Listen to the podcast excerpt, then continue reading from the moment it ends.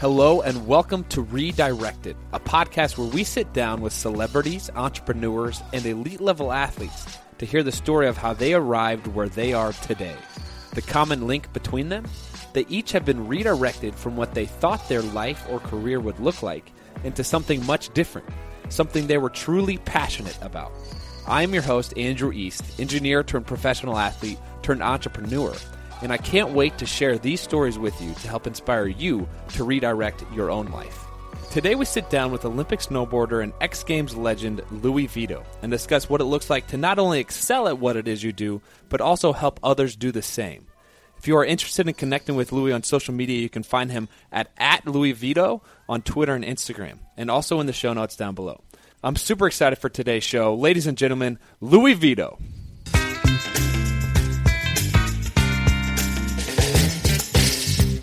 Louie, thanks for joining us today, man.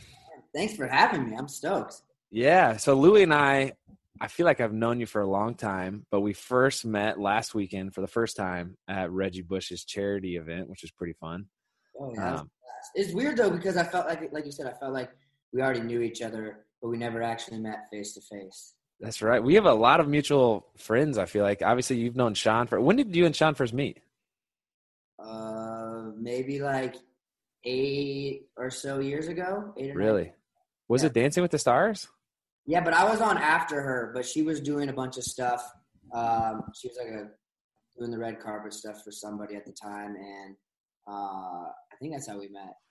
I don't nice. know. It's just like when you know somebody for a long time, you're like, I think that's when it was. I'm not really. yeah. yeah. Louie, has been a great friend to Shawn and to to me. Um, but we also have friends outside of Shawn. You grew up in Ohio, and so I feel like the Midwest connections are, are pretty deep there. Columbus, right? Yep, outside Columbus. Well, I grew up. I was born in Columbus. Grew up in Bellefontaine, which is just outside. Um, but yeah, I feel like all Midwest people. Uh, I don't know if it's the values, the way you're raised, the blue collar kind of lifestyle, but everybody I feel like from the Midwest, it's just like an instant bond right there. For those of you who are um, only listening and not watching, Louie is absolutely shredded. I'd be curious to know what your body fat percentage is. Do you know what? Do you have any numbers on that? i probably stay between like three and five for the most part. Okay, that's pretty, wild. Pretty lean. Um, it's nice though. I, I, started working with John Schaefer, who I met through Apolo Ohno, and Apolo's been like a mentor and a big brother to me. And you know, I looked at who the most in shape winter Olympian was. This is back in the day. And if you read anything about Apolo, he's like a workout fanatic. This guy is just a nut. And I'm like, well, this guy has done amazing things in his sport and speed skating for people who don't know it. He could go to anybody in the world because, you know, he's done such a great job uh, creating a brand for himself right. in the face of speed skating in the Olympics. Um, and he goes to this guy. He's been to seeing John throughout his whole career. So I started seeing him, and you know, it was straight up hell. It was his easiest day was harder than anything I've ever done. And I've had NBA trainers, all these professional guys, and um, you know, after doing that for so many years, you create this like such a strong base that you know. I broke my back this year and rode, so I didn't do anything besides just snowboarding to save all my impacts for that. And you know, it took me maybe a week and a half, two weeks to get right back to where I needed to be just because my base is so solid wow. that, you know, just like that, and you can get right back to where you need to be. Wow.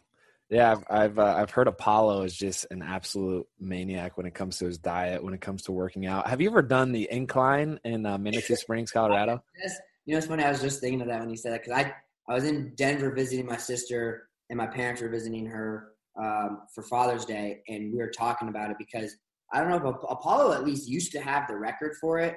Yeah. This year, you know, she'll go out there and do stuff or take clients out there, and she tells me that like there's like this whole thing of people still talking about like Apolo's time on this incline, but I haven't done it yet, and I haven't been there. So I'd like to.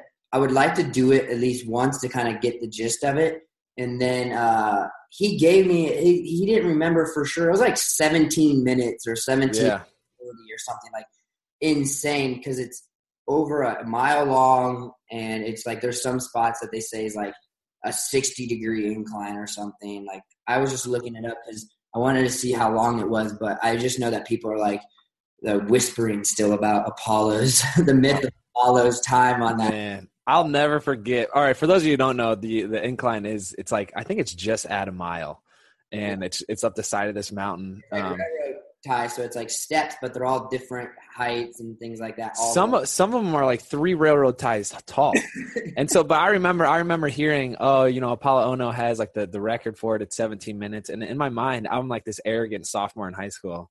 I'm thinking, wow, one mile in 17 minutes. Like I'm, I'm gonna crush this. So we show up, man, and we didn't get hundred yards into it, and you're just running up the side of this thing, and I had to stop, put my hands on my knees, and I was just gassed. We ended up getting up in like it was like 43 minutes or something like that, and it was the, it was one of the most difficult things I've ever done. So I would love to go back and, and try it now because I feel like I'm a better athlete, or at least I hope so.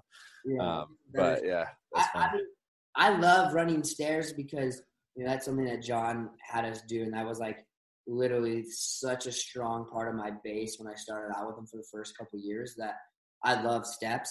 Yeah. Uh, you know, if you go back to Colorado, my sister took me out to Red Rocks Amphitheater. Yeah. Go before the shows, and it's like it's literally it's such a cool vibe because you know you have some tourists and some people chilling, but then you have like fitness classes and boot camps and ki- and people just out there on their own. Some people are running the stairs, some people are jumping the bleachers, some people are zigzag. There's so much going on, but everybody's out there like getting it in that it's like such a cool vibe. Yeah. Obviously, Red Rocks Amphitheater. If you haven't seen it, look it up. It's just like a beautiful, iconic venue. Um, and it was like one of the more fun things I've done on like a Saturday. Like I love hiking. I live in Utah, so going hiking is fun. But this was just beautiful, where like you're running steps and you're kind of getting it in like a little more like Rocky style, and you can make it up as you go. But there's just so many people out there enjoying being active, and yeah. um, Colorado and Utah both um, are, are great areas for people who love to be outdoors and love just to be active. And so I, I like the vibe of it. But that was fun. But Colorado Springs is definitely next on uh, my list of things I need to do. Yeah, it's a blast out there. I love it. Now, I'd love to get in the story on on how you became a snowboarder because it seems like you are an athlete beyond snowboarding. So, how did you fall into snowboarding, and and uh, how did you get to where you are now? You know, it, it's so funny because people will like, "Where do you live?" I live in Utah. Oh, okay, so you grew up there. And I didn't grow up in Utah. I grew up in Ohio, um, which is like I grew up maybe 30, 45 minutes northwest of Columbus and as you know, being from the Midwest, and anybody from the Midwest knows, it's it's football, baseball, like stick and ball sports to the core. Yeah. You know, I, I, did. Uh, I played soccer, and I did all the club teams, like ODP style. Um, and that was like I love soccer. I was playing soccer since I was maybe like two, like on my sister's teams, or at least practice with them. Yeah my dad my dad was a, a big time wrestler like a big time uh, high school college wrestler not a big time wrestler but really into wrestling.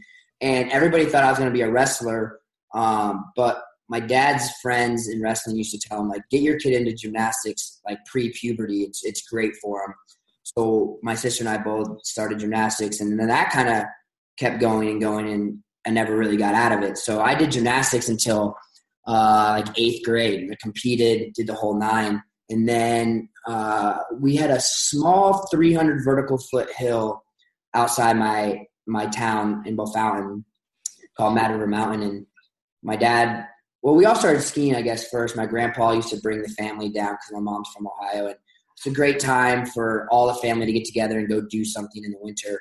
And then one day my dad and I saw snowboarding. We're like, oh, that's, you know, we should try that. I'm like five years old, six years old. Uh, and we just tried it and we both fell in love with it and just I remember I remember like one of the first days going because for for me, you know, Mad River Mountain was like all I really knew for so yeah. like I remember it felt like it took us forever. Like we somebody would ride down and fall. Next one would ride down fall. and be like, wait up, wait up, right fall. And like that's how we we just didn't have any idea what we were doing. We just like this is fun. I, I have no idea what the hell is going on right now, but we're trying to make it to the bottom. And I mean, now it takes me 10 seconds to get down my hills. yeah. It takes me maybe five. I go, yeah. felt like this has taken us like 20 minutes. Um, but I got le- lucky because my dad developed a passion for snowboarding before like I knew what having a passion for something was. So hmm. anytime I wanted to go snowboarding, he was like, "I'm in. Let's go. We're going. We're oh, going." Um, But my, I remember I would do like a gymnastics meet in Chicago. My dad would drive through the night all the way to like Western PA, and then we'd go to like Seven Springs, and uh, we'd ride there because they had a half pipe and a jump, and that's when I started like kind of getting into it. But I would be like, wake up and like, let's go, and he would be like, just so and have to like get all excited. But we, it was such some of the best times road tripping around the Midwest with my dad. Like we would stay at, we stayed at a hotel every time we go to PA, and you could rent the hotel by the hour. And what? We, we could back the van up to, I think we had a van in my dad's car. We back it up, throw all the stuff in the room, sleep on top of the covers, obviously. They'd give you a jug of water, like a gallon of water, because you couldn't use the water in the in the faucet. Yeah. Either drink or whatever. You'd like get the minimum amount of time you could get to sleep, and then go to the mountain and ride all day, and then drive home. And it's just like okay. So then we found out there was a snowboarding camp in Oregon in the summertime, and it was called Windell Snowboard Camp. And my dad, you know, this is the kind of things they're like, okay, if you do well in school, if you don't get in trouble, yada yada yada, we can go to this. And at the time, you know, it was it wasn't as nearly as expensive as it is now. It was maybe like five to eight hundred dollars. Um, we go to the last session in August, which is like the last week the mountains open in August, and we would literally ride rain or shine from opening to close. I remember just like they would like have to kick us out because a we were just so excited to be snowboarding on a glacier on a volcano in the summertime um, but the fact that we're spending this money, we're like, oh my, this is expensive. We're gonna like, we're utilizing this to the max, and that's where I first started riding half pipe. Um, and it's funny, my my first year, my coach is like one of the best snowboard photographers of all time. Now he used to be a pro, but he was my coach, and he was the one who got me to try a half pipe. My dad's like, you got to try this. We don't have these in Ohio. You can ride jumps anywhere. Try this half pipe thing. Yeah. It's funny now looking back that that's what you know I went to the Olympics for, and that's what I mostly compete in. And uh, we met a kid and his dad there. But see, my dad took the camp. That's the other thing. We got to like. My dad took the camp. Like, he was in the camp with you. Yeah, so we were. What a legend! I was too young to stay at the adult house. He was too old to stay at camp. So they didn't know what to do with us. So they they put us with the Japanese because there was a big Japanese clientele at the time. So we were staying like off off like campgrounds or whatever they had at the time with the Japanese, and that's where I met like a lot of like a lot of my favorite snowboarders when I was really little were Japanese because it's like that's who I like was hanging out with, even though some of them didn't speak much English. I obviously didn't speak Japanese, but like Kazu, who's like one of my favorite snowboarders to this day, who's maybe a couple years older than me, he was like my age when he started going there, and that's how I met him. And um, so we we started just riding. We are like, cool, this is fun. And then we met a kid, maybe a couple years in to going camp, and uh, his dad was there, and he this kid was like, I'm a jaw to the ground. This kid's a year younger than me. I'm like, this kid is insane. He was from New Hampshire, but his dad would say like, to tell my dad, oh, Louie got it. He's got it. And we're like, what are you talking about? Like your son's like so insane. Yeah. So these contests called USASA. Um, which is like an amateur series throughout the whole country. So, you know, you'd have like Snow, Ohio, you'd have Mid Atlantic, you'd have maybe Northern Vermont, Southern Vermont, like all these different regions. And then nationals, like you qualify for nationals. And, you know, when you're young, you're doing slalom, giant slalom, border cross, slope style, and half pipe. Those are like the five disciplines. And so, like, again, we'd go up, we found out we'd go up to Cleveland, we had Boston Mills Brandywine was another resort, and they'd go youngest to oldest to compete.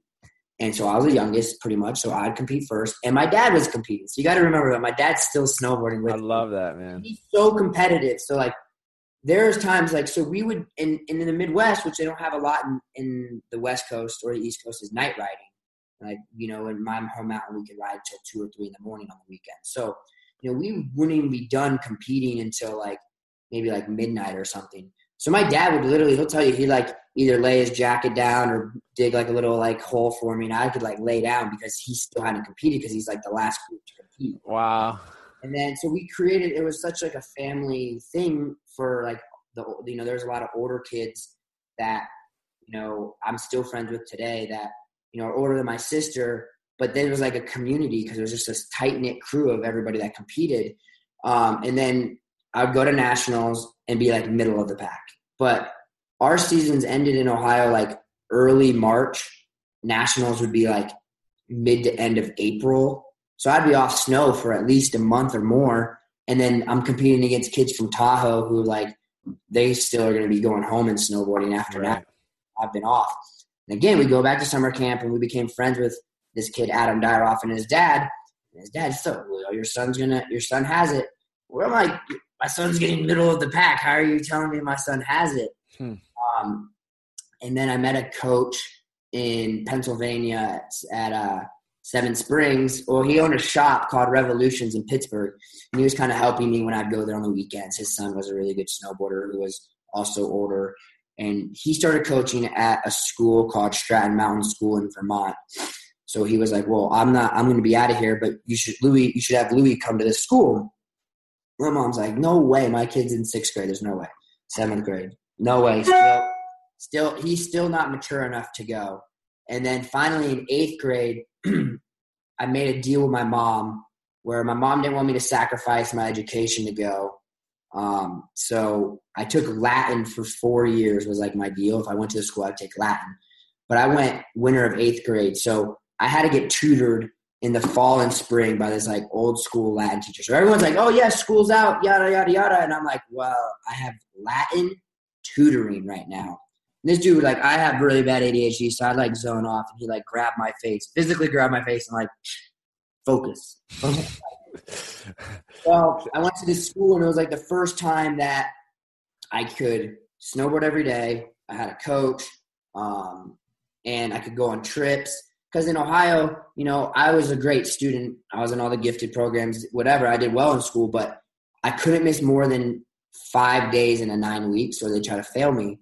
And like I said, they didn't understand snowboarding. So I couldn't go, oh, I have a snowboarding competition. Right. I said I had a football game, they'd be all good with it, but not right. So everything kind of worked out. But, you know, my mom was like, okay, as long as you stay, do well in school. My dad was like, okay, as long as you don't get in trouble, because I'll pull you out so fast. I don't care that much about snowboarding. I care more about how you are as a person. Um, and then I remember eighth grade, I had a friend that flew a teacher, my dad, myself, out on a PJ to the Olympics in 2002. Wow. And we got to go see halfpipe, and that was when the U.S. swept. Ross Powers won, Danny Kass got second, JJ Thomas got third. So I was there, I watched it. Well, Ross Powers graduated from SM from Stratton Mountain School, SMS. His coach was now coaching me, and I think that was the first time everything kind of kind of clicked. I won that, and then I went and won nationals that year in my age group too. So, you know, I won nationals. I had a coach that coached this Olympic champion now. Um, and the Olympic champion went to my school. So I was like, everything kind of collided. I'm like, wow, I can actually like do this. And then I ended up going back to school for 9th, 10th, 11th, 12th grade, graduated from there. So fall and spring were normal, played soccer there. And then you snowboard in the morning, go to school in the afternoon. So it was literally like a snowboarding school. Yeah. But it's crazy because my parents took a lot of slack for letting a 13 year old kid go to a boarding school. They're like, how are you letting your child go off? Like, you know, so they took a lot. It was a, you know, big financial commitment for them. You know, I think they put everything we own, you yeah. know, the collateral to send me to the school and, you know, a lot of slack from people, but it ended up working out. And I've been very fortunate and a lot. So, uh, you know, quite a few of the kids I went to school with, I still snowboard with now. So like one of my kids that I was a, that was my roommate my senior year, we still compete together. We still travel together um, everything like that. So it's it's been a pretty cool thing too. And those are some of the best years of my life. Going to a snowboarding school, was skiing, snowboarding, and cross country skiing. So it's like you got all these people who all want to do the same thing. You know, living, sleeping, breathing, training, everything is all towards that.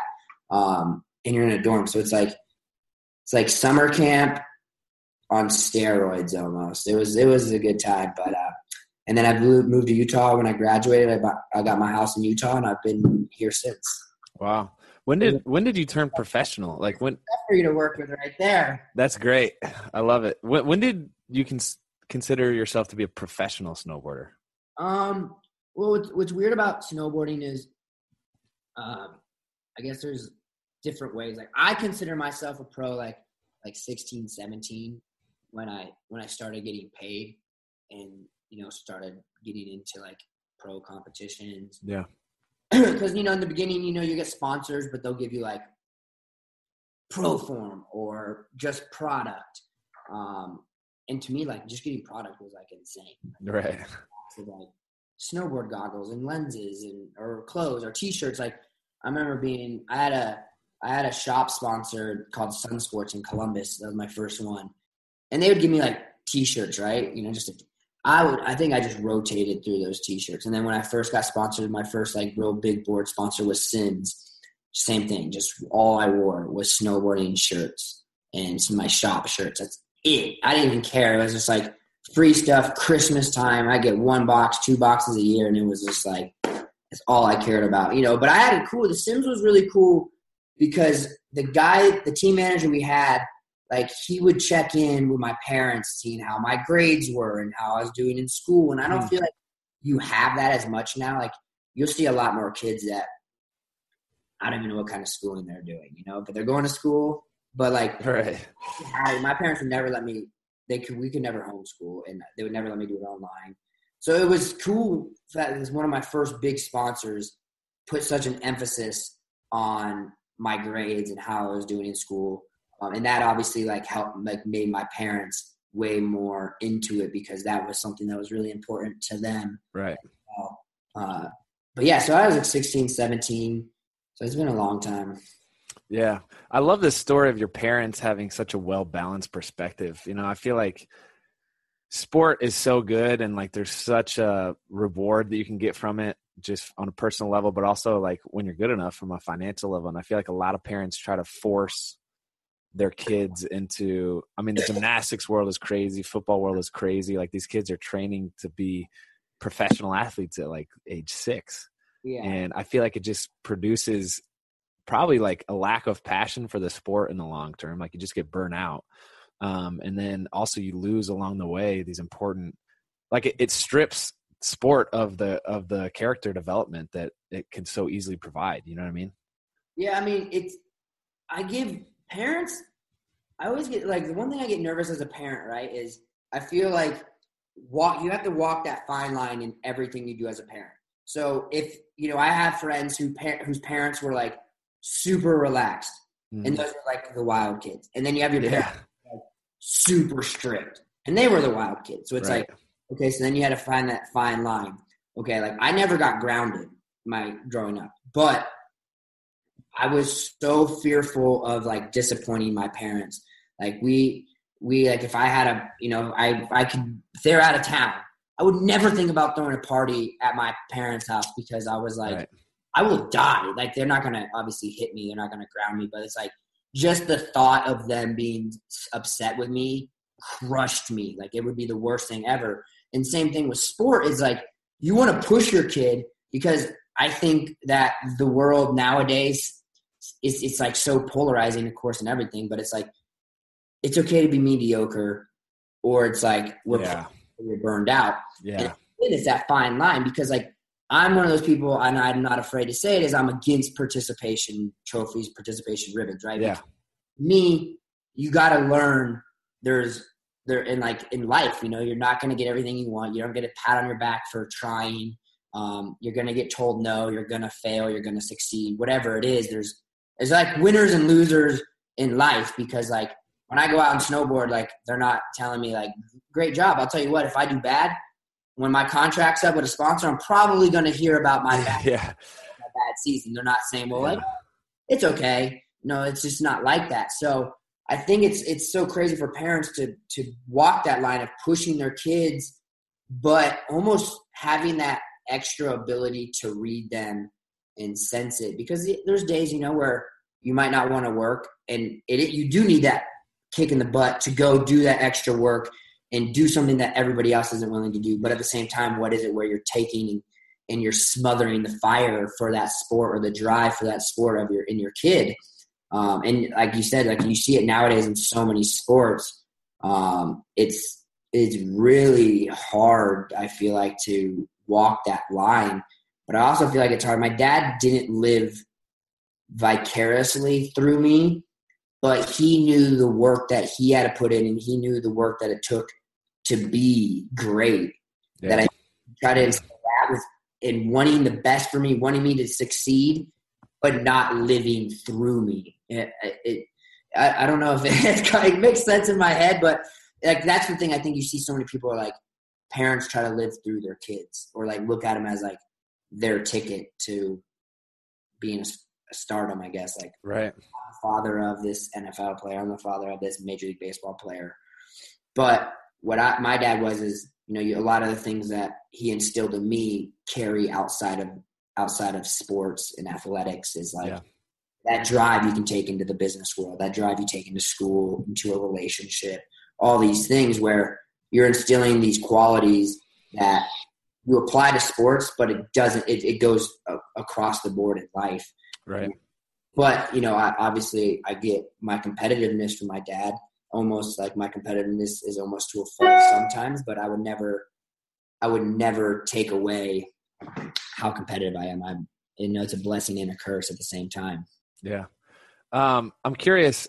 The boarding school thing is, I mean, in the Midwest, it's kind of a foreign concept. And for for me, like, there's no football boarding school. It sounds like you had such a great relationship with your dad when you were set on going to the Strat- Stratton Mountain School, was it hard for you to like leave that relationship with your dad because you're you're on your own at that point, and then you leave straight for Utah right after that? Um, no, I I think it, the problem, the thing that was hard was whenever I'd go home for like Christmas or whatever I'd be going home for because you see your friends and you realize everything that you're missing out on, right? Yeah. Like you're you're I mean, you got to think at the time too, like I was using calling cards, man, to like call home. Like that's having yeah.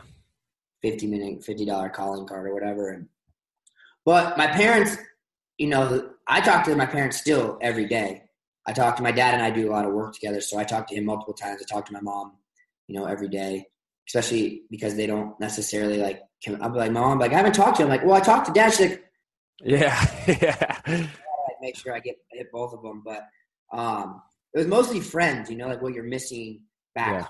But it was only like it was a short period when you come back to school because there you're living with these kids and it's like your friends there you're living with and you're all snowboarding together, you're traveling together, you're going to class. I mean, we had, I mean, I honestly like my Latin class was obviously small because nobody wanted to take Latin because we had like the, the head honcho the lady that was like the mean one. She was a Latin teacher. So, I mean, I had like one other kid in that class, but I think my graduating class, I maybe only had like 15 or 20 people. So yeah. it was small. It was a small group. Um, but that was what was hard was like, okay, you're, you're not riding with your friends anymore. You're not playing soccer with them. You're not playing baseball with them, whatever it was. You're not hanging out. You're not going to this birthday party or this kid's party or in high school. You come home in the summertime, do it in high school and everybody like splits off like middle yeah. school. And high school, it's like this person's hanging with this, this person's hanging, and you get home and you're like, whoa, like what, what happened? Like how so and so doesn't hang out with this person anymore? Like and you're like the clicks like all separated at work. I guess it became clicks then, and it was and that was like what was weird. You know, you miss a lot of stuff like that, but at the same time, for me, like I'm around people that understand what I want to do and where I want to go, and like dreams and aspirations. Where in Ohio, they didn't really get it. Right. Yeah, it is.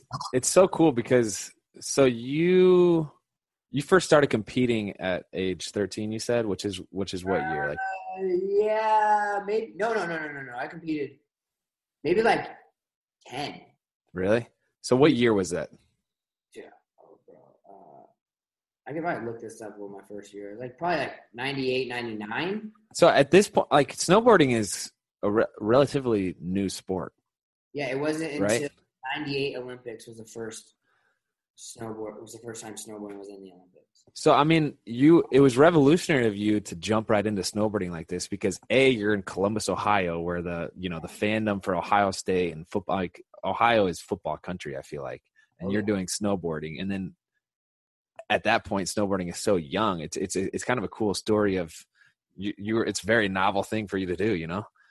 Yeah, I mean it. It was weird because like that's what made it like such a tight knit family when we go up to Boston Mills Brandywine is because you know you're with it really was a bunch of punk kids snowboarding skateboarding that kind of stuff like people that didn't do the norm you know they weren't football players a lot of them probably weren't the most popular kids or they were this or that, you know. And it was just like these are the people I, I you know, I snowboarded with. I, I would these kids were like in high school and I'm like in elementary school, but they would like let me ride with them and like help me and like, I mean, that's what what I love about snowboarding is it's you learn. I think you even like I have a coach and all that, but you learn so much when you're just riding with your friends and you're like just dicking around and just cruising. And you know, I was fortunate to having these you know great older kids that that would let me ride with them when I was young because dude, they're like 15, 16, 17 years old, and I'm like eight, nine, 10, 11. You know what I mean?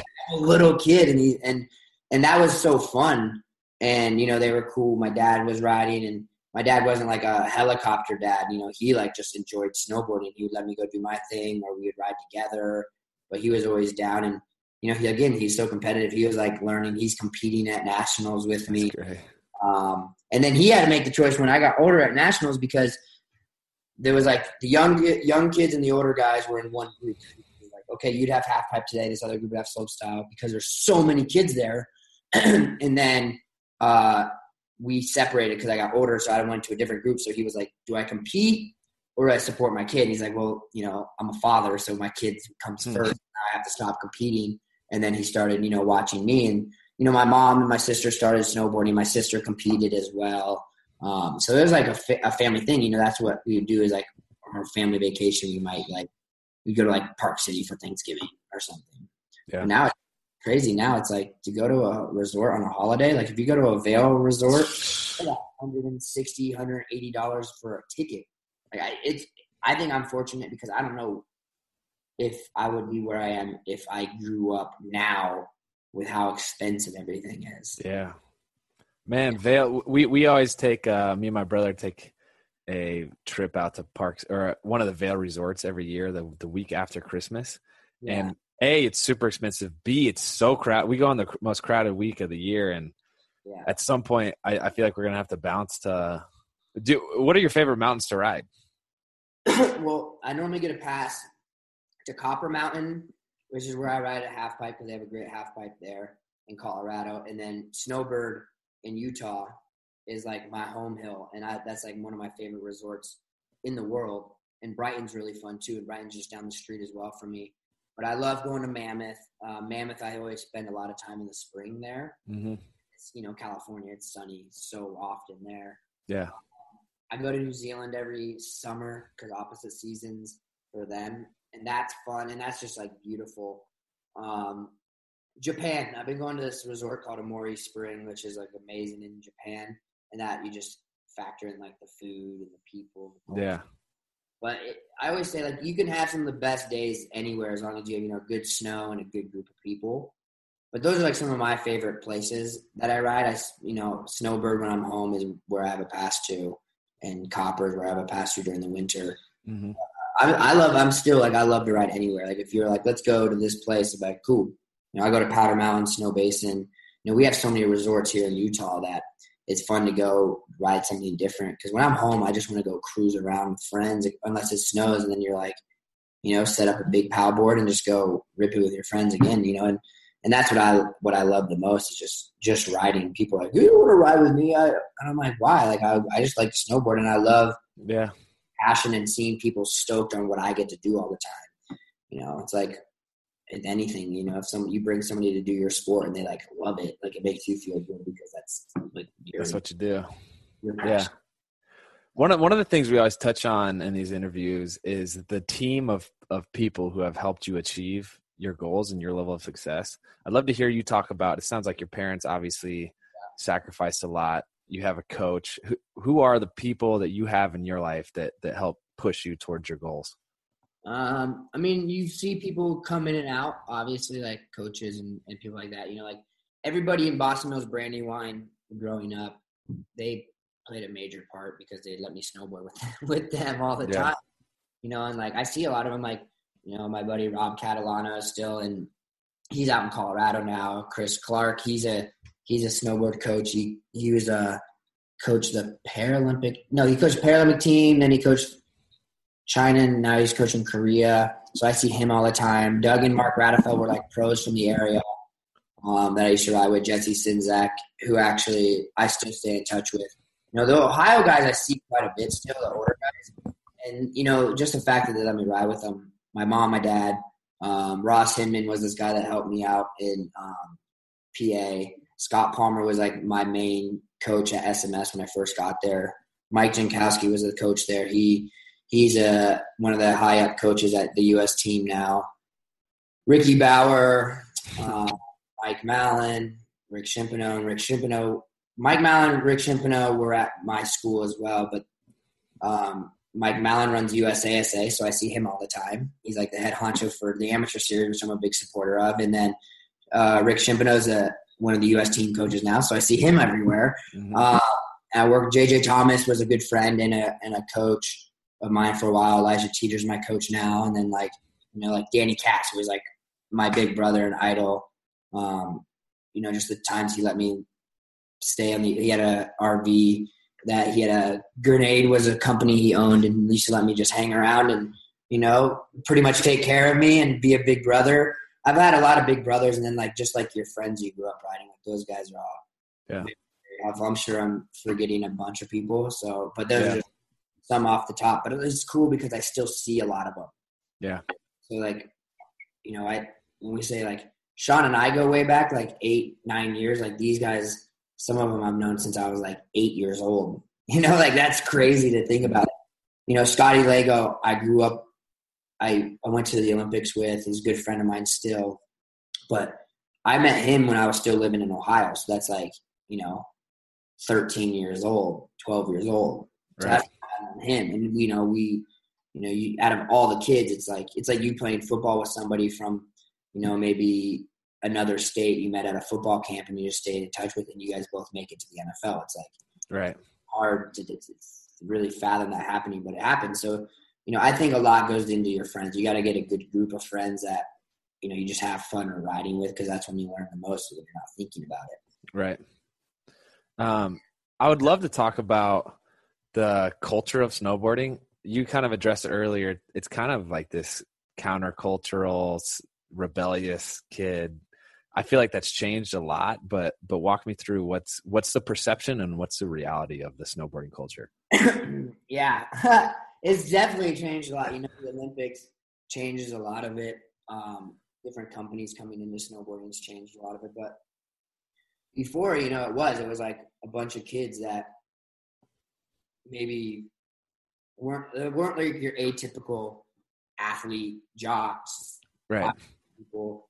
Um, and then, you know, it was obviously like a snowboard hard, party hard. And that was like, those were, I mean, those were fun times, but it's like nowadays it's like really hard to do because just the stuff that we're doing on a snowboard, like you need to, I feel like you have to be there 100% in your hmm. head, like ready to go. Um, but like when I started like really taking like the gym stuff, my dad was always preaching it to me, but you know, when it's coming from your dad and like, it doesn't fit with the culture and what you grew up knowing in snowboarding. It was it's always hard to understand it. So then when I started going to the gym, like people still didn't really understand it and thought it was like whack. You know, I was like, this kid's like going to the gym. Like, what are you like? You're gonna you're doing steroids? You know, like that was like oh, instantly just gym steroids, just like make fun of you. You're starting to see it come over, like switching over. But I mean, when you have these corporate sponsors that are willing to support you and support your sport, you know, it's like things are a little bit different, right? You can't get away with some of the things that you did before when your sports like the number one viewed sport in the Winter Olympics. People are watching you more. Like before, so and so could get arrested for being drunk somewhere and nobody would care. It'd be snowboarding. It'd be like in a snowboarding magazine. People would laugh, carry on. Nowadays, like you get it that and it's going to be on espn you know sponsors are going to be probably going to cut you for dumb stuff like that like there's there's more consequence and it's like under a microscope a lot more um, you know i've been fortunate like i stopped drinking in seven years ago hmm. that's like obviously that was my personal choice i just was like i'm good and i don't really miss it anymore but it's also helped me too because it's a good thing i can make sure like you know out of snowboarding sponsors like I'm not you, know, you don't have to worry about a DUI with me. You don't have to worry about a possession yeah. me. And that's helped. But for me it was more like my health. I want to, you know, you have a small window to be the best that you can be. Why not utilize it? Because I can party just as hard when I'm 35, 36 as I was 25, pretty much, you know, like, and I've already like look at it now. I have all these goals that I've accomplished. I got money in the bank. Everything's good. Now I'm 35. I can enjoy myself. I don't have to be in prime time shape. But that was like my thought. Now, you know, once I hit six months, I didn't miss it. And now it's like seven years. And when I turn 35, I don't even know if I will be drinking, even if I'm snowboarding or not. It's just things change and I kind of grew out of things. But you start seeing more and more people go to the gym, but it's still a great thing for snowboarding is if you can skate, it helps skateboarding helps your snowboarding. So you see a lot of snowboarders that are really good skateboarders, and a lot of people do that in the summers. For me, I just didn't want to get hurt snow or skateboarding, yeah. so snowboard. But I like for me, like my passions are like snowboarding, and I love working out. Like those are the two things because I love the mental clarity of going to the gym, putting your body through the test, putting your mind through the test, and trying to you know when you're about to fail, like pushing through. And I think that helps me in snowboarding. It helps me in everything. But I like get addicted to that. Like when your body's telling you no, but you're saying yes and you're like pushing through that. It's like an addicting thing for me. And then I feel better when I go, if I'm going snowboarding and I get hurt or whatever, okay, I'm in the best shape I can be. My body's healthy. So if I have to get surgery or I have to rehab, that's going to be, that time's going to be cut down because I'm in shape. My body is running well. And, you know, it's, it's cliche to say your body's a temple or it's like a fine tuned machine, but it's like it is. You gotta the, what you put into it helps you out with recovery, um, being able to do some of the the tricks or take the slams that you take and get back up. Hmm. But it's changed. Yeah, it's changed a lot. One of the things that I came across in preparing for this was you, you actually are pretty vocal about your sobriety and you're saying the the main inspiration for for that was just to prepare your body for for snowboarding. So I like went to Vegas for Supercross, which is like it's like a big it's like the finals for like dirt bike racing, and like I went big four days, four nights, and I was like hungover for like a week. I was like, I'm just like, dude, like tweaked my knee, and I'm like, dude, I'm just gonna go chill. So then. I went to go see my trainer now, John, and I went to him for five and a half weeks. And so he's anti drinking though, like drinking one beer is like a week of working out in his eyes, like one beer. Hmm. So he that's how against it. So I was there for five and a half weeks of just straight death, like death. Like read Apolo's book, uh, Zero Regrets, and he has like a chapter talking about like not being able to walk. Like I want to be able to like walk down curbs or whatever and and John be like, all right, get the 50s and 40s and we're running steps. I'm like, I can't even walk down a step. Like I got to run with these weights. So that was like five and a half weeks. And I came back home to Utah and I was skateboarding with my buddy Stevie Bell, who like is like one of my best friends that was living out here. And I'm like, you know what? I'm to go for two months. And he's like, you're at two months. You're at five and a half weeks. Like that's kind of a weak goal. Like go for three. And I'm like, okay, I'm gonna go for three. And okay, I'm gonna go for four. Uh, I'm gonna go for five. And so like I was just competitive with that too. Like I'm like, how long can I go? And then Summer X Games was at the six month mark, and then I was like, well, if I can get through Summer X Games, because Summer X Games I would go and hang out, and all you do is just party and hang out and like go watch your friends compete in Summer X Games. I'm like, I'm I'm good. And uh, yeah. that and then that was literally six months. I went to New Zealand right from there, and New Zealand's not nearly as wild as it used to be when we were all younger. And so there, I was like, no problem. So then it's like seven, eight months right after that. And then it's kind of like you're just competitive with it. And now it's like, okay, well, if I drink now, when am I ever to go? Like seven years is a hard, it's not like I went like a month and like, okay, and, you know, and yeah. go for three months. You know, it's like seven years. It's like really hard to like start over. Right. Why I haven't caved is like honestly because I just like I'm so competitive with myself that seven years is a long time to like start the timer back over. But like I've been, I didn't have a problem. I don't have to go to AA. I, I, I could like, I could drink a beer right now and be good. But I was never, I didn't really like social. Like I wasn't like, I never was that kid that got done snowboarding was like, ah, I need a beer. you know I mean?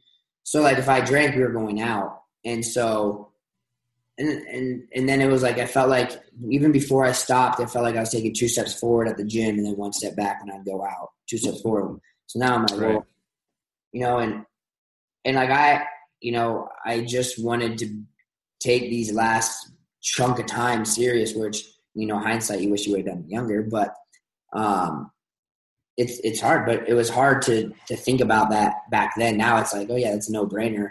You know, just take these slams. There's like been plenty of slams where I'm like, I'm happy that my body's in the shape that it's in to take some of those hits. But yeah, I don't. My parents aren't really big drinkers though either. You know, like they'll have like a beer or two maybe. I've seen my parents split a beer. You know what I mean? Like it's not like a big a big thing with them. So I think that too. But I guess I miss wine. Wine would be nice, like a glass of red wine. I'm Italian, so it's like a glass of red wine. But it's more of a competitive thing.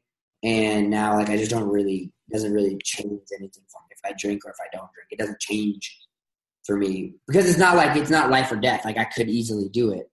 So with with that, then it's like a competitive thing. Hmm. If I had a problem drinking, then maybe it'd be different. Like I can't, but now I can. And people are like, "Are you like, you know, one time, are you gonna drink after the Olympics? Are you gonna drink after this Olympics? Are you gonna drink now?" I was like, like it doesn't doesn't bother me. I don't know. But if I one day I might wake up and be like, I need to have a bottle of wine or a glass of wine or whatever it is, and maybe I will. But like seven years, man, that's a long time to start over. yeah, yeah, no joke, Louie. So your your decorations and snowboarding, it's a long list. You're an Olympian, six time, I believe, medalist at the X Games, 19 medals at the Grand Prix, eight Dew Tour medals. I could be. uh, Am, am I accurate with all those? I think. Oh, those are big numbers. I I don't know. I don't know. But yeah, I mean, I've like had multiple podiums, U.S. Opens, overall Dew Dew Tour, overall Grand Prix. I mean, it, it's been really, really good. Like I went on a tear, of like 22 out of 25 contests I podiumed at. So it was a Wow. three year span, and that was that was great. It's like so I feel like now it's you know everything I do now is just because I want to do it. You know, I don't have anything that I need to prove. I don't I don't have like anything that will def- define me um, as a snowboarder. It's- now it's just like because I still love it. People like, you know, some people hate competing. I love competing. I love like that pressure of like having to do it right then and there. You get two runs. See, I don't even like it now that a lot of the contests and finals we have three runs because there's a lot of people who can't land one of two, but when you get one of three, when you have to land one of three, it's like a complete game changer for life. Right. I like that pressure of having to do it then and there. Um, so I enjoy competing, and it's like it's hard for me to go ride a half pipe and like before a competition, let's say a week before a contest, or not even having a contest, but like not trying to push yourself, like being content. You know what I mean? Like Yeah. always want to try to get better. So I think contest is a great way for that for me because it kind of gives you a goal to get something done by or something that you're working towards. Um, but yeah, I've been competing for a long time and uh, it's been great. It's, you know, painful ups and downs like everything in life, but uh, at the end of the day, I'm thankful that I'm still standing and Yeah. get to talk about it with people like you. What what uh what goals do you still have at this point with Um, your career? uh, If you say you're so content, I'm not. like- I'm you know I'm I'm happy, but I'm not satisfied, right? So I'd always want to get more podiums, more wins. Obviously, every time that's why I, every time I compete, I want to win.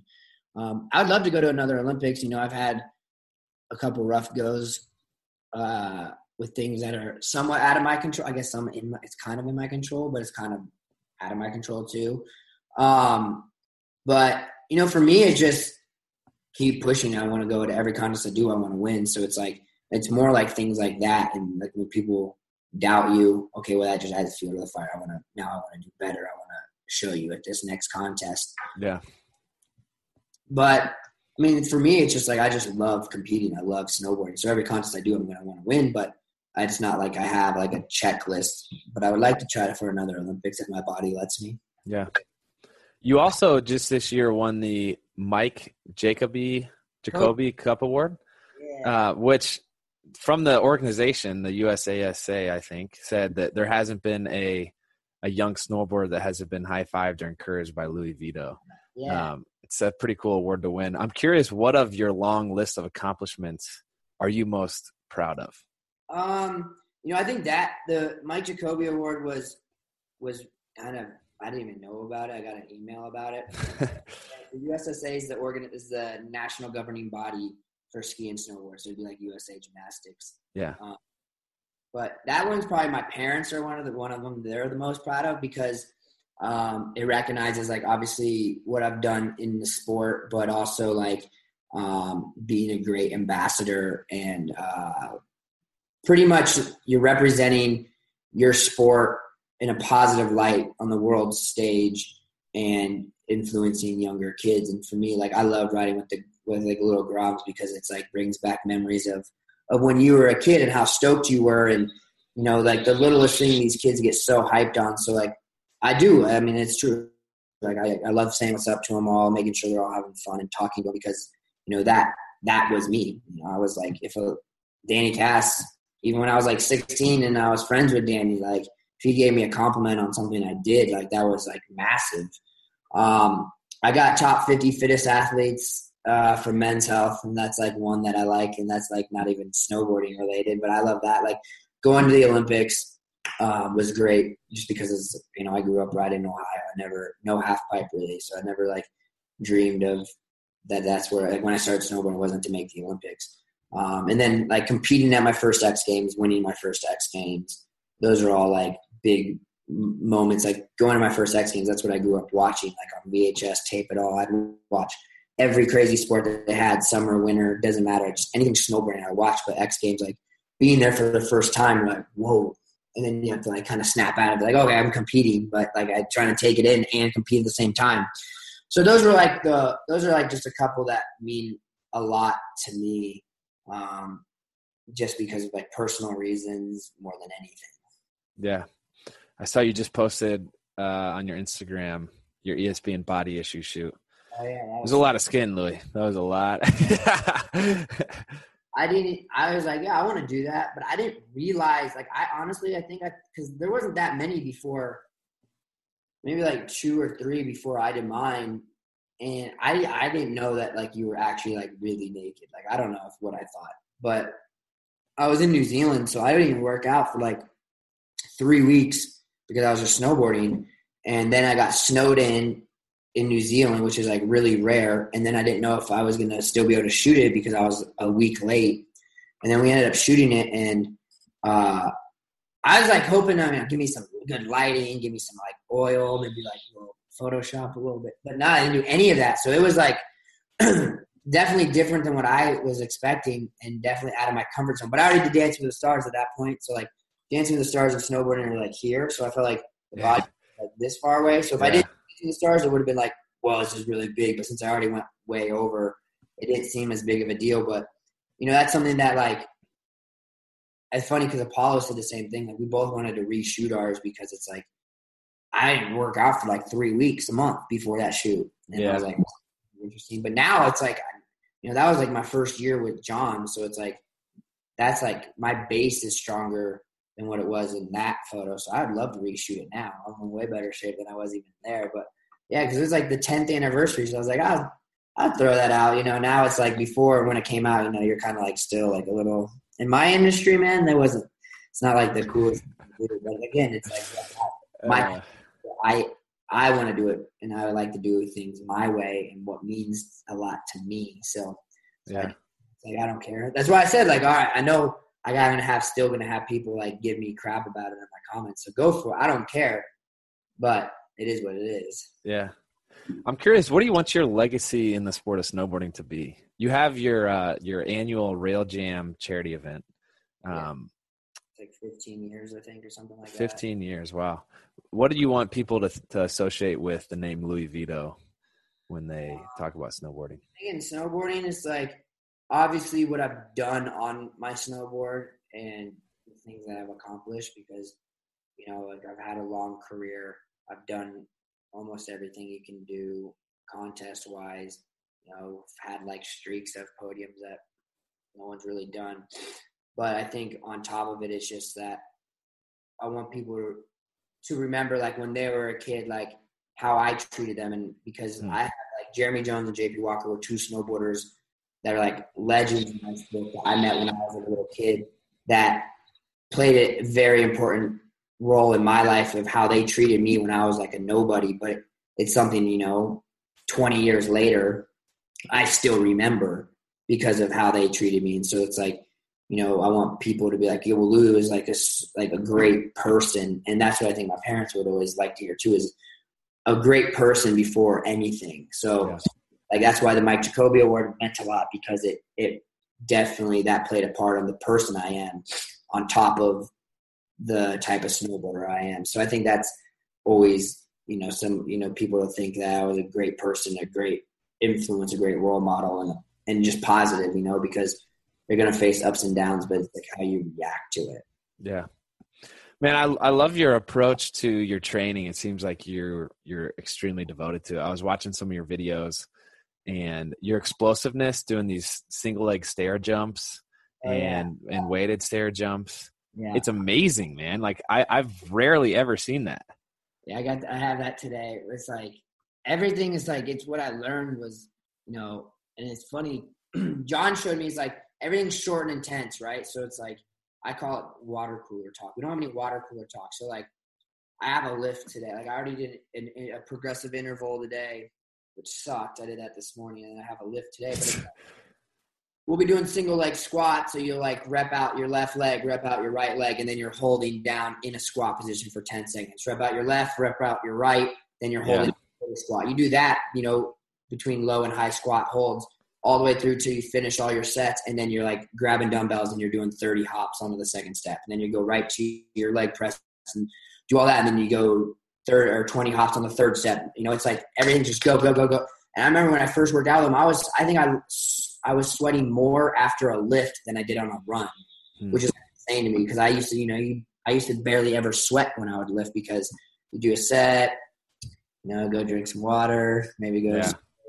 I see people at the gym like scroll Instagram as soon as they finish a set, and I'm like, my phone's only there to look at my workout, and then I put it down, and I'm like, then how fast can I bang all this stuff out? I can get out of here because it's death. Yeah. But it's it's like a pain. It's like an addicting pain. It's like you know when you're like can barely breathe and your legs are super full, and you know everything's saying like this sucks, and you just push through it, and then you're done, and you're like, it's the best feeling in the world. I love that feeling when you're done. Yeah like, I don't like going to the gym, but I love it. It's like weird. It's like I don't, I don't. It's a love hate. It really is. I hate going to the gym, but I love it at the same time. Yeah. What is your what's your mindset when you're about to uh, go down a run on um, a competition? I mean, for those of you who have never seen a, a super pipe in person, how to, the walls are what 10, 12 feet high? They're 22 feet high. 22 feet high. I've been down the super pipe once, and I was just trying to get up and touch the ledge. Yeah. It's walls of ice, essentially, is the closest thing you could. Yeah, and so to get to the top, much less get air, you have to go all in. Like you got to just rip it, send it, and you know hope that I guess you come down. Yeah, with your board in line. It's crazy because you know pipes have evolved from like hand dug, bigger, bigger. So like for a while they were making the transition from 18 foot to 22 foot, which completely change, changes the transition. So I remember we were at like eight, you know how many mountains I had 22 at the time. So like you'd show up to get ready for a contest, that'd be a 22 foot contest. And you're like coming in so fast. You're like, oh my gosh, I'm going to go so high right now. yeah. air out because you got to take so much speed to go, you know, to make it up the transition. Yeah. Uh, but yeah, so they're 22 feet high. Uh, for me, if it's a contest, what's great about snowboarding is like even if it's live, they tell you, okay, you're good to go. Judges are ready. You go to like your whatever spot you want to start at. But realistically, you can take as much time as you want. So like you get there, you know, make sure your bindings are tight. Make sure your song. I always listen to music, so it's like your song's going. Take a deep breath. I do the sign of the cross, and and I go. Um, I used to like say, you know, there's some things like, you know, you would say to yourself, um, whether it's just like you know if it's like maybe like a tidbit information that you need to know like all right be patient on this first hit or yeah you know screw it or have fun or whatever you whatever sometimes i say stuff to myself as i'm dropping in but for the most part you know it's by after that first hit, you're pretty much you can't hear anything, you can't see, like you hmm. don't know. You're just doing your thing. So yeah. Do you um, compare it more to like a golfer's mentality where it's just this internal focus, or I mean, football? It's all this kind of external aggression. It's me versus you. Yeah. Um. Well, the one thing nice that I was telling somebody at Reggie's event that I like like about golf is you have a bad shot in golf, you're good. You have a bad takeoff or a bad anything. Oh man, hurts. So it's like you have it's it's a men, big mental because um, it is just used, but you have to like let's say some half pipes are more verty, some are laid back, some have a kink in it. So it's like you have to adjust a lot of times. So mm-hmm. you know it's making sure okay I got to pop really hard so I can make it back in this half pipe, or don't pop, or don't leave early, or like you might have like bumped and like lost a little bit of speed and then it's like okay i got to throw it really hard now so it's a lot of mental because you're controlling just you but at the same time you might need that aggression to get a trick around because the trick's really big and then it's like more like, uh, like we always say sometimes it's like you know you versus a half pipe because a half pipe will take you out more than anything. You're like well the half pipe won that battle because yeah.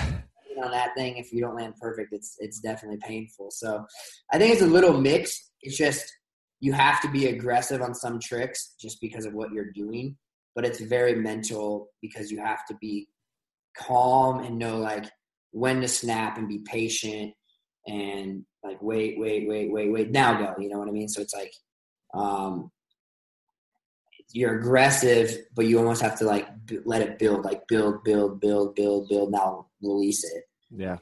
Sometimes I wish though. The hard thing with our sport is subjective. So like a judge could be judging me and you.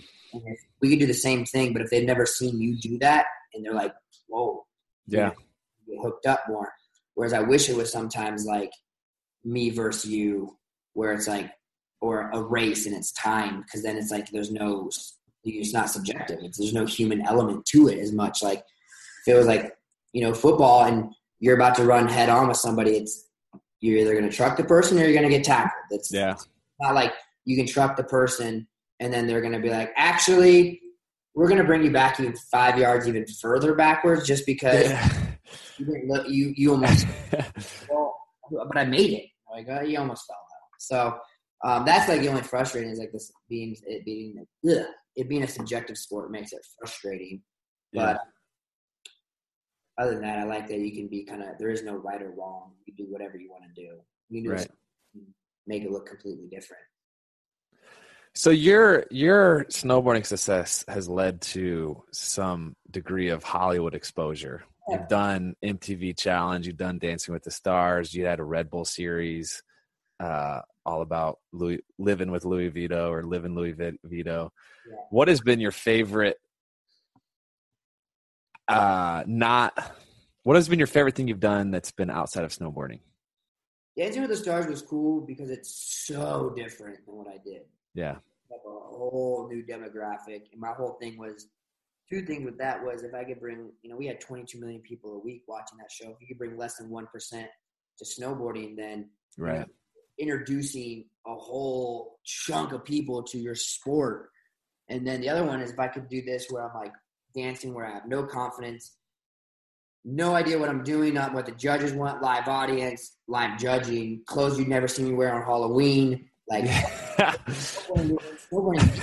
I'm doing what I know I can how to do. I know what the judges want to see. I'm wearing what I want to wear. It's like Dancing with the Stars are like when they say go, you're going. And snowboarding, you know, you get to your spot. You know, if you have an itch, you can like scratch yourself, whatever. You can wipe your eyes and be like, okay, I'm hold on. Okay, now I'm good to go. Um, I, I hosted X Games while I was competing. That was pretty cool for ESPN. So summer, obviously, I just did all the hosting, uh, and then winter, I hosted and competed, and then that was a fun one. Um, me and Eric Koston, who's like a legend skateboarder as well, we had like this real small cameo in Point Break, the new one, and that one was fun just because it's like you go in there. We flew over, shot like two nights at this like sweet place in Austria and it was like, oh, you're there to make the movie more legit with like real snowboarders, real action mm.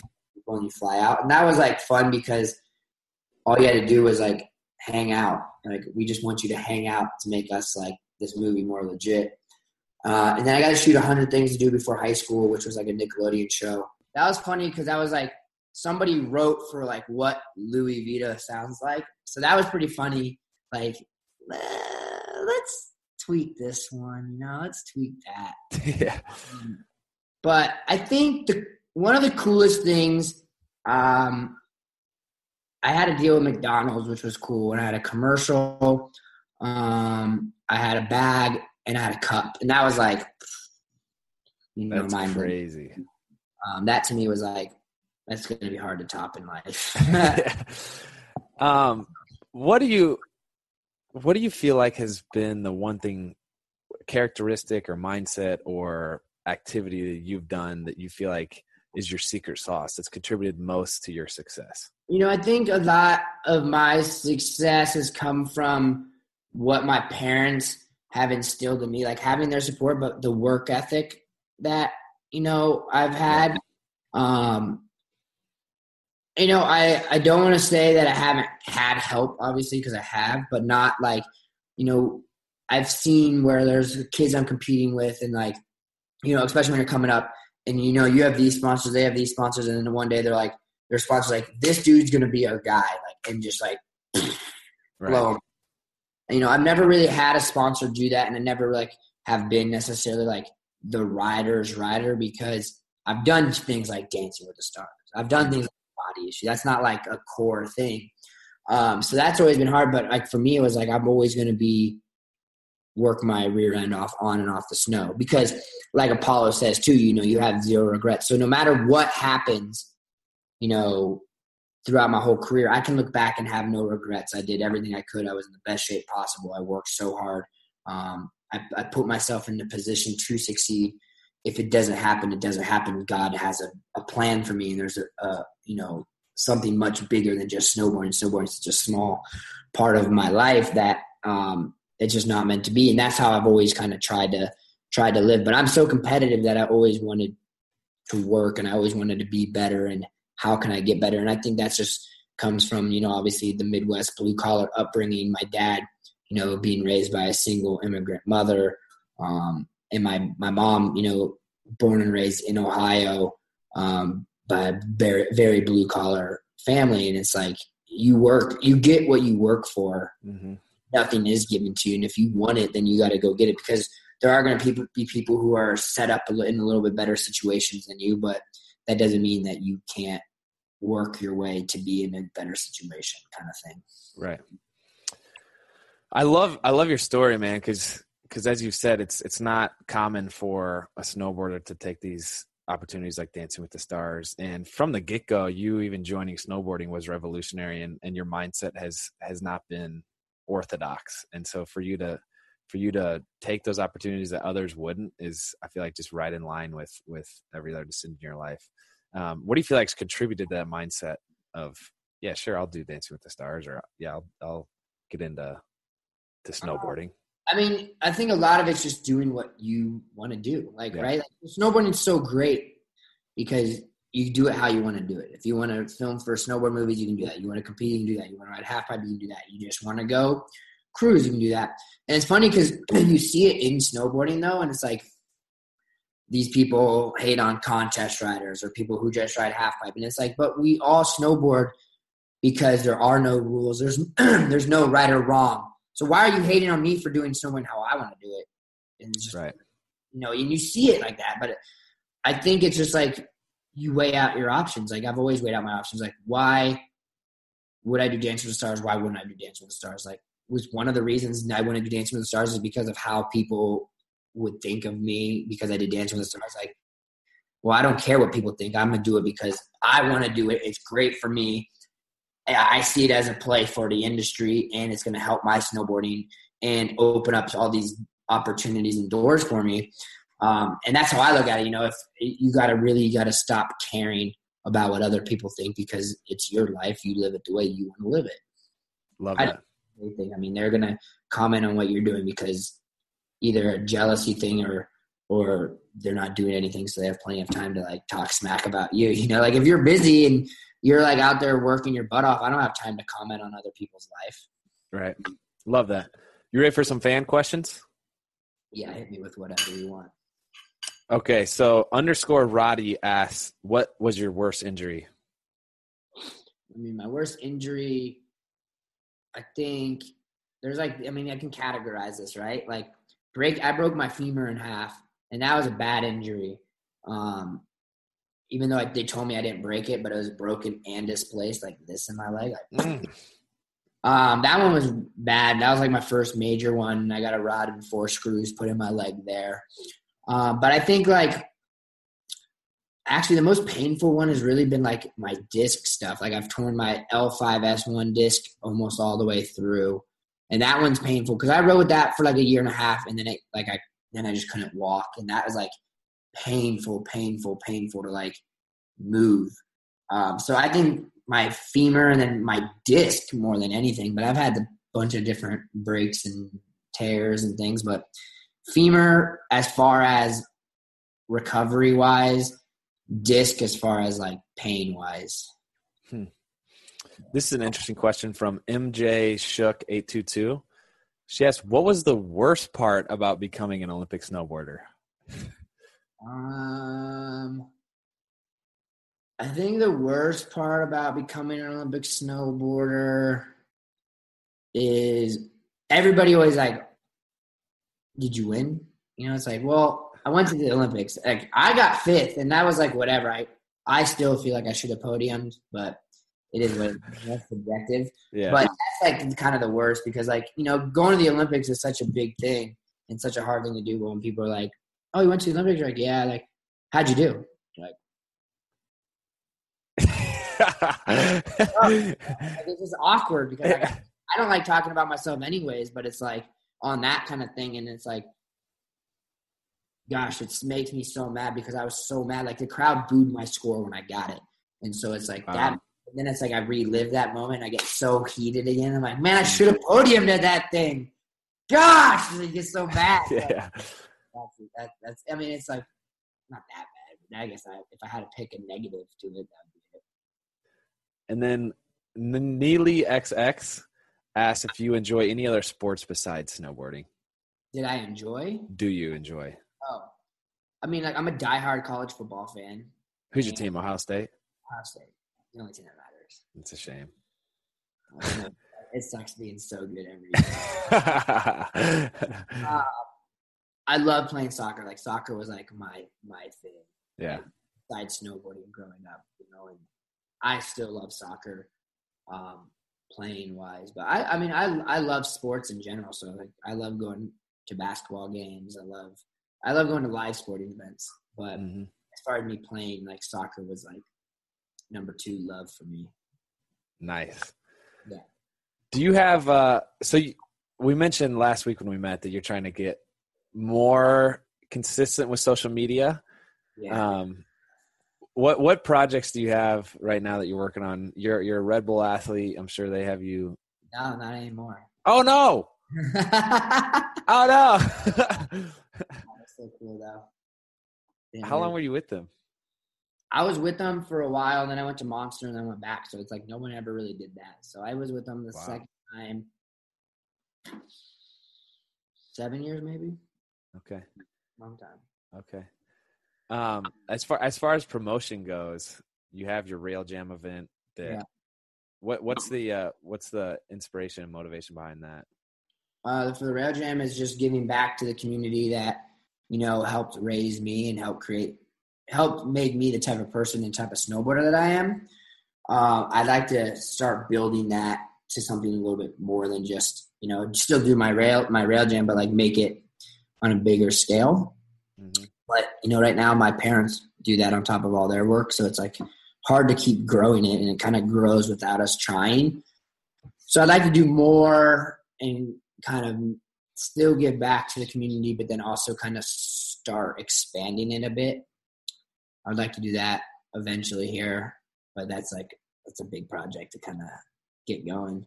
Yeah. Uh, but I need to get better on my social media, just like in general. Like, there's just things that I do that I think people would find interesting that I don't really find that interesting. Like when I'm home in the summertime, I might be going a hike or like I just go to the gym and like I chill. Like I'm like a homebody when I'm home in Utah. I'm like hanging. So it's like, yeah, I guess I could have like do like more fitness stuff or things like that. But I'm like in the gym. That's my focus in the gym. Right. Get out, and I go by myself. I don't talk with anybody. I don't like. I just like I'm like sweatshirt up, tie that hood up. Don't like I'm just in it. Mm-hmm. Uh, but I just need to get better, like because you know, especially with the way everything's kind of going nowadays, like social media plays a big part in as far as like getting content out there. You know, you can do web series almost just on your Instagram channels, and now with the IGTV and stuff, I need to just kind of formulate a plan. I have a lot of ideas on things. It's just the, the executing. Yeah. Like the hard part. So I got to just be a little more organized. Yeah. And for those of you listening, as usual, the links to Louie's socials uh, will be in the show notes. So go ahead and check him out. Yeah. Um, he's got a handsome face, so he won't let you down in that sense. But Louie, I, I always close with asking three takeaways that he can then give to the audience. What are three nuggets of wisdom that, that you feel like you've learned throughout your life? All right, I got it. All right. The first one is a quote my dad told me and he's I have a coin with it engraved on it. So this isn't like some new thing. This is like he's been telling me this since I was a little kid. The first one is if you're good enough, they can't ignore you, and that I think can be carried over into any aspect of life because like like I said, there's gonna be times where like people don't want to like give you credit or maybe you're not the most popular or the coolest or this or that. But like if you keep working and just keep proving your worth, that there's gonna come to a point where they can't ignore you anymore. And they're like, well, this person at this job is like we want to promote our boy, but you know, Randy over here has just been putting up numbers week in, week out, and it's like you can't deny that and you can't ignore it. So that was one that was always very important to me. The other one that is the one that I started saying recently, and and it's like it's not really about like life and everything is not about avoiding obstacles. It's about how you overcome obstacles because there's no way that you can avoid every obstacle and roadblock in your life and um, it's it's really about overcoming them and how you overcome them that really creates the person that you are because it's like those those stories and those hiccups throughout life you know that that plays a part in the person that you become and that's like my new one that i've been saying and i think that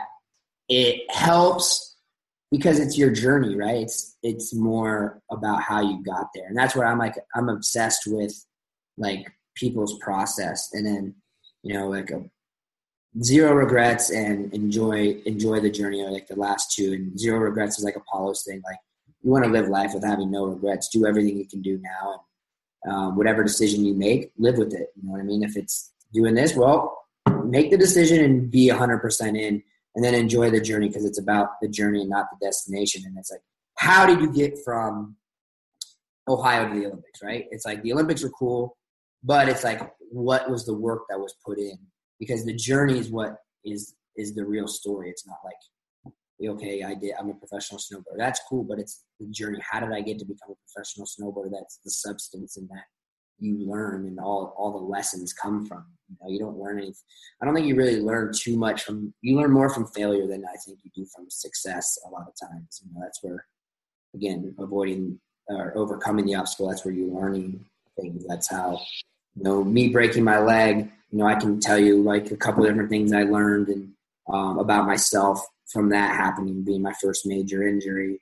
Um, and it's not like I can make it through my whole career with never having an injury it's just not going to happen. But when I do get hurt, how am I going to overcome it? What what am I going to learn from it? What what's going to make me a better person? And then I guess the extra one is you know always try to wake up every day and try to be better than you were the day before. Hmm. That's like another one. Like whether it's a person being a better person, being a better athlete, being a better employee, being a better friend, whatever it is, how can you be better than you were yesterday? Because tomorrow is never given. So it's like make the most of every day. Love that. Bam bunch of them. But. Really appreciate you being on the show today. That was fantastic, man. You dropped some gold. man. We'll talk soon. All right, man. Thank you. Have a good one.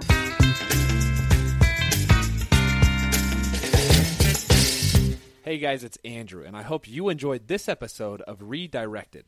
If you find this podcast valuable, there are a lot of ways you can support it.